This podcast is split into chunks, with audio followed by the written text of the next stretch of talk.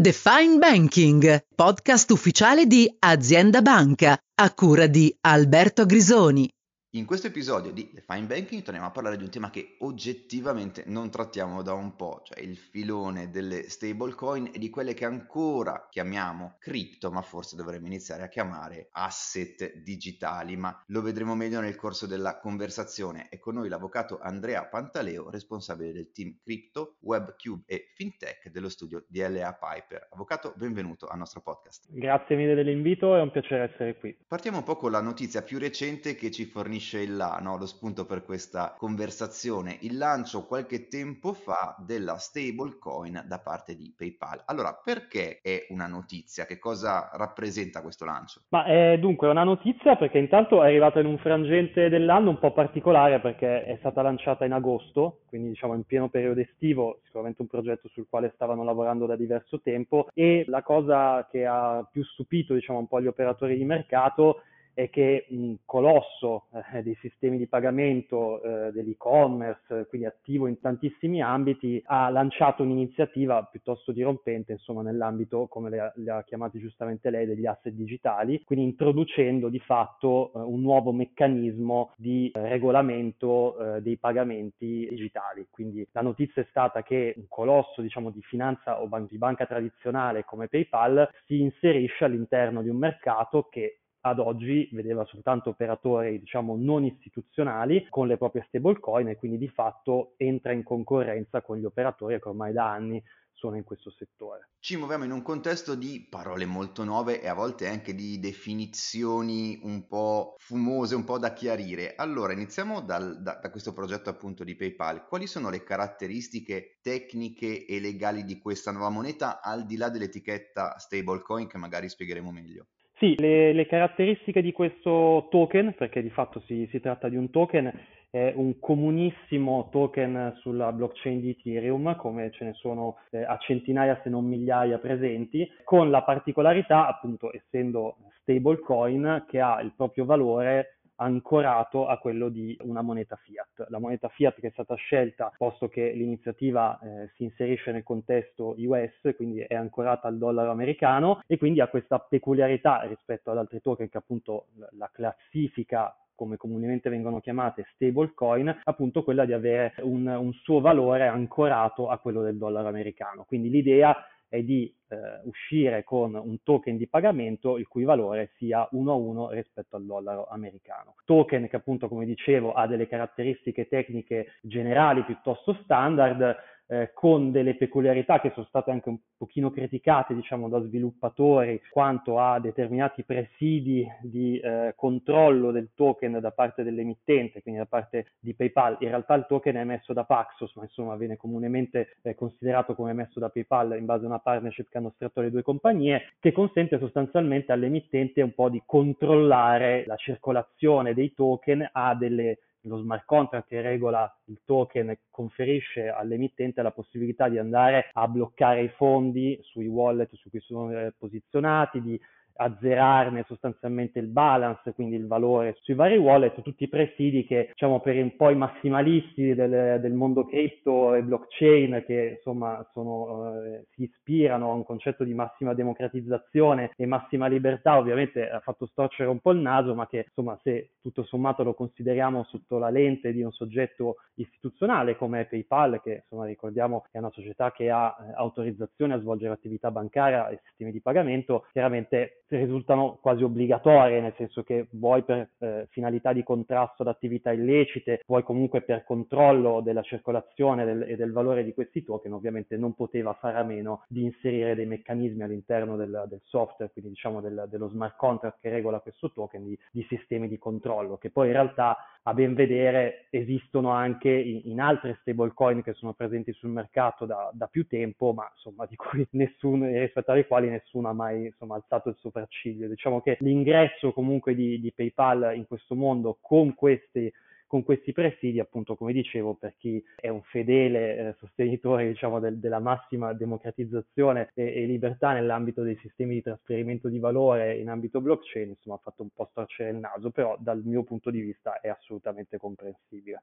Perché PayPal lancia una stablecoin? Cioè, al di là dei, dei, suoi funzionamenti tecnici, quali sono i vantaggi che l'azienda può ottenere da questo, da questo lancio? Ma sicuramente il, il, vantaggio primario dal mio punto di vista è un efficientamento dei processi nel, nel, regolamento dei pagamenti. Cioè, secondo un sistema classico, diciamo, di moneta elettronica, quindi io non so, effetto un acquisto su un e-commerce, faccio l'ordine, effetto il pagamento tramite il circuito PayPal, di fatto cosa sto facendo? Sto regolando un mio rapporto di credito con, con, PayPal stessa e PayPal stessa sulla base di un rapporto diciamo, triangolare, quindi con l'esercente, ad esempio, a sua volta fa il trasferimento dei fondi. La cosa molto, secondo me, interessante di questo progetto è che questa triangolazione viene efficientata, nel senso che io trasferendo direttamente il token da me all'esercente, automaticamente sto praticamente facendo una cessione del credito, no? Quindi sto trasferendo il mio credito verso PayPal direttamente nei confronti dell'esercente senza che sia necessaria una triangolazione così, se vogliamo, complessa come, come poteva essere prima. E questo è, secondo me, un, un elemento molto interessante di, di, questo, di questo processo, oltre al fatto che essendo appunto regolato da uno smart contract, in un futuro si potrebbero, essendo gli smart contract programmabili, si potrebbero prevedere dei meccanismi ulteriori all'interno di questo circuito di pagamento che ad oggi sono molto difficili da realizzare. Ancora faccio un esempio, mi riferisco sempre all'e-commerce, se volessi fare un pagamento condizionato alla consegna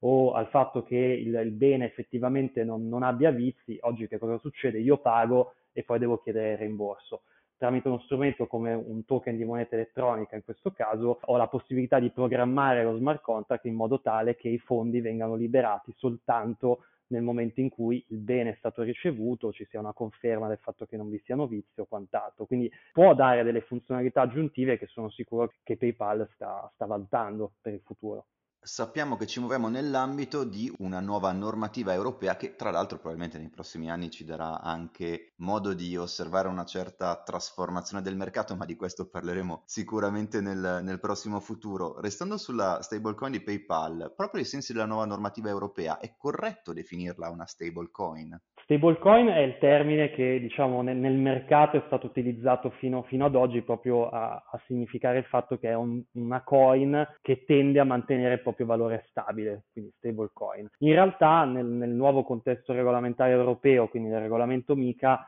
la parola stablecoin scompare a livello legale in realtà si biforca, nel senso che oggi con, con, il regolamento MICA che è stato recentemente pubblicato in Gazzetta Ufficiale e diventerà, entrerà in, in, applicazione a giugno del 2024 per appunto gli emittenti di questa tipologia di token, in realtà esistono due forme di stablecoin, nessuna delle quali tra l'altro viene chiamata stablecoin. Ci sono gli asset reference token, che sono dei token che si prefiggono l'obiettivo di mantenere il proprio valore stabile rispetto a un paniere di beni, quindi ha una moltitudine di asset sottostanti, e poi ci sono i token di moneta elettronica che sono quelli che si prefiggono l'obiettivo di mantenere il valore stabile rispetto invece ad un'unica moneta fiat. Ed è proprio il caso della, della coin di, di PayPal che è ancorata appunto al dollaro americano, quindi ha una sola valuta fiat e quindi più correttamente nel contesto europeo dovrebbe definirsi token di moneta elettronica, che per la normativa è esattamente equivalente alla moneta elettronica, chiamiamola tradizionale, anche se fa un po' sorridere chiamarla così, ma insomma tale è rispetto a questa nuova tecnologia e quindi con de- dei requisiti diversi ed ulteriori rispetto agli asset reference token, primo dei quali è che l'emissione dei token di moneta elettronica è riservata agli enti creditizi e agli istituti di moneta elettronica proprio perché sono considerate a tutti gli effetti moneta elettronica,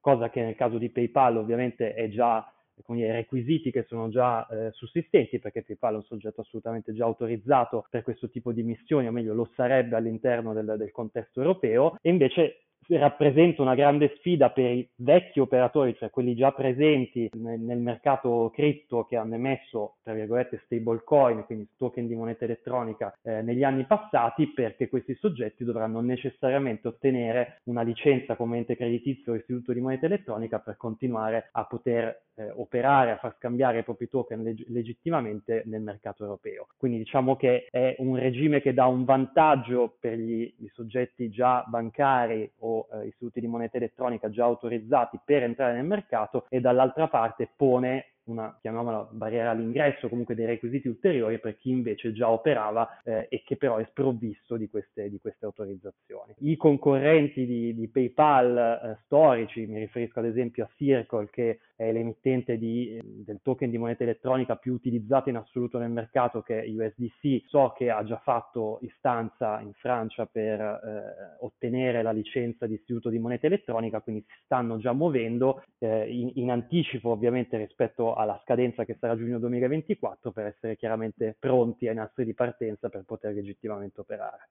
Restiamo sull'assetto di mercato. Abbiamo già citato la posizione, se vogliamo, dei sostenitori delle cripto duri e puri, no? di un modello completamente alternativo e decentralizzato. Con questa iniziativa di, di PayPal, che non sarà l'unica, l'arrivo di una nuova normativa europea sicuramente creerà le condizioni anche per ulteriori lanci. Come cambia il mercato delle monete elettroniche? Ma secondo me cambia profondamente, nel senso che eh, stiamo entrando in un contesto in cui la moneta di banca commerciale, quindi PayPal in questo caso, ma domani potrebbero essere n altri soggetti bancari che decidono di lanciare la propria moneta, inizia a creare un contesto concorrenziale e competitivo su diverse forme di moneta elettronica che sono appunto eh, hanno questo meccanismo di poter regolare rapporti obbligatori fra i soggetti, vuoi all'interno di circuiti vogliamo più chiusi, ma soprattutto in un contesto futuro, quello che, che credo io, in circuiti assolutamente aperti, quindi poter regolare eh, rapporti di pagamento con una, alternativamente con un token o con un altro token perché riconosciuti all'interno diciamo, del, dell'ecosistema bancario. E quindi si può creare una vera e propria concorrenza che ad oggi in realtà se ci pensiamo bene c'è fino a un certo punto, nel senso che è più lo strumento di pagamento, cioè la carta, le commissioni, non commissioni, le tempistiche logistiche, eccetera, eccetera, che diciamo, sviluppano un certo tipo di, di competitività all'interno del mercato, ma non la moneta stessa. Ecco, il fatto che in un futuro ci possano essere più token di moneta elettronica di diversa emissione chiaramente dà un certo tipo di, dire, di, di brio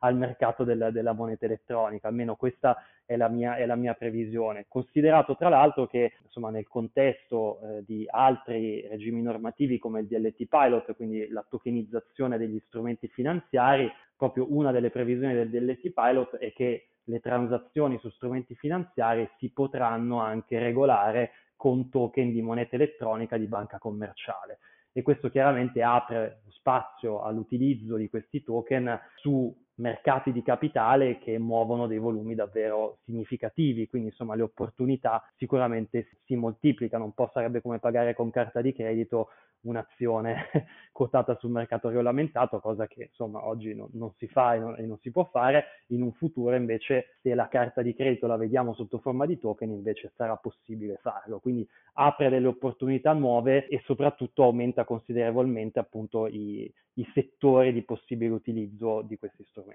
In tutto questo scenario di monete elettroniche tokenizzate in cui sono protagoniste aziende private c'è anche il progetto in divenire di un euro digitale. Come si inserisce, come potrebbe inserirsi l'euro digitale in questo nuovo scenario che stiamo disegnando? Bah, paradossalmente è, è, uno scenario ancora una volta un po' competitivo, nel senso che i token di moneta elettronica di fatto vanno a, tra virgolette, minacciare, seppur chiaramente rimaniamo in un contesto istituzionale bancario, però insomma è chiaro che un, un token di moneta elettronica di banca commerciale che viene utilizzato come mezzo di pagamento rispetto a una moneta centrale è evidente che si pongono in, in, in, alternativa. Considerato tra l'altro che nella proposta sull'euro digitale comunque i limiti quantitativi sull'utilizzo dell'euro digitale sono comunque piuttosto modesti, mentre invece eh, non ve ne sono per quanto riguarda i token di, di, moneta elettronica privati. Quindi chiaramente questo crea dire, un disallineamento rispetto alle possibilità di utilizzo probabilmente a favore del, delle monete private. È anche chiaro che l'euro digitale, così come altre monete centrali tokenizzate, eh, necessitano probabilmente di presidi, di garanzie e di dire, chiusura del circuito di utilizzo ancora maggiore rispetto a quello che può avere una moneta tokenizzata eh, privata, il che chiaramente ne limita fortemente eh, l'utilizzo. Mi viene in mente che è appunto stata proprio eh, in questi giorni annunciata dalla Bank of International Settlement un nuovo progetto in fase assolutamente di testing sperimentale e non si sa se troverà poi effettivamente la luce che comunque mira a creare un ecosistema tecnologico tale per il quale le varie monete delle banche centrali, quindi è stato fatto il test sulla moneta europea, svizzera e Singapore se non ricordo male, creare un ecosistema che consenta lo scambio e il, il regolamento no, delle, differ- delle, differenti eh, valute in un contesto appunto eh, basato su, su, blockchain. Quindi è sicuramente un progetto molto interessante che finalizzato proprio a creare un'interoperabilità sia fra i diversi sistemi valutari, ma probabilmente anche su diversi circuiti di regolazione di questi, di questi token, di gestione di questi token che potrebbero ovviamente essere diversi da Stato a Stato e da continente a continente. Quindi il limite un po' che io vedo sulle monete centrali tokenizzate è quello appunto di una scarsa interoperabilità, mentre tornando invece al token di PayPal è di massima interoperabilità perché è un token basato su Ethereum che è in assoluto la blockchain più utilizzata per queste tipologie di tokenizzazione e che quindi ha una eh, polivalenza nel, nelle varie strutture, nei vari circuiti, eh, massima in questo senso. Avvocato, grazie mille per essere stato nostro ospite oggi. Grazie a voi dell'invito, è stato un piacere. Hello, it is Ryan, and we could all use an extra bright spot in our day, couldn't we? Just to make up for things like sitting in traffic, doing the dishes, counting your steps, you know, all the mundane stuff. That is why I'm such a big fan of Chumba Casino. Chumba Casino has all your favorite social casino style games that you can play for free anytime, anywhere with daily bonuses. That should brighten your day day a? Actually, a lot. So sign up now at ChumbaCasino.com. That's ChumbaCasino.com. No purchase necessary. VGW. Void were prohibited by law. See terms and conditions. 18 plus.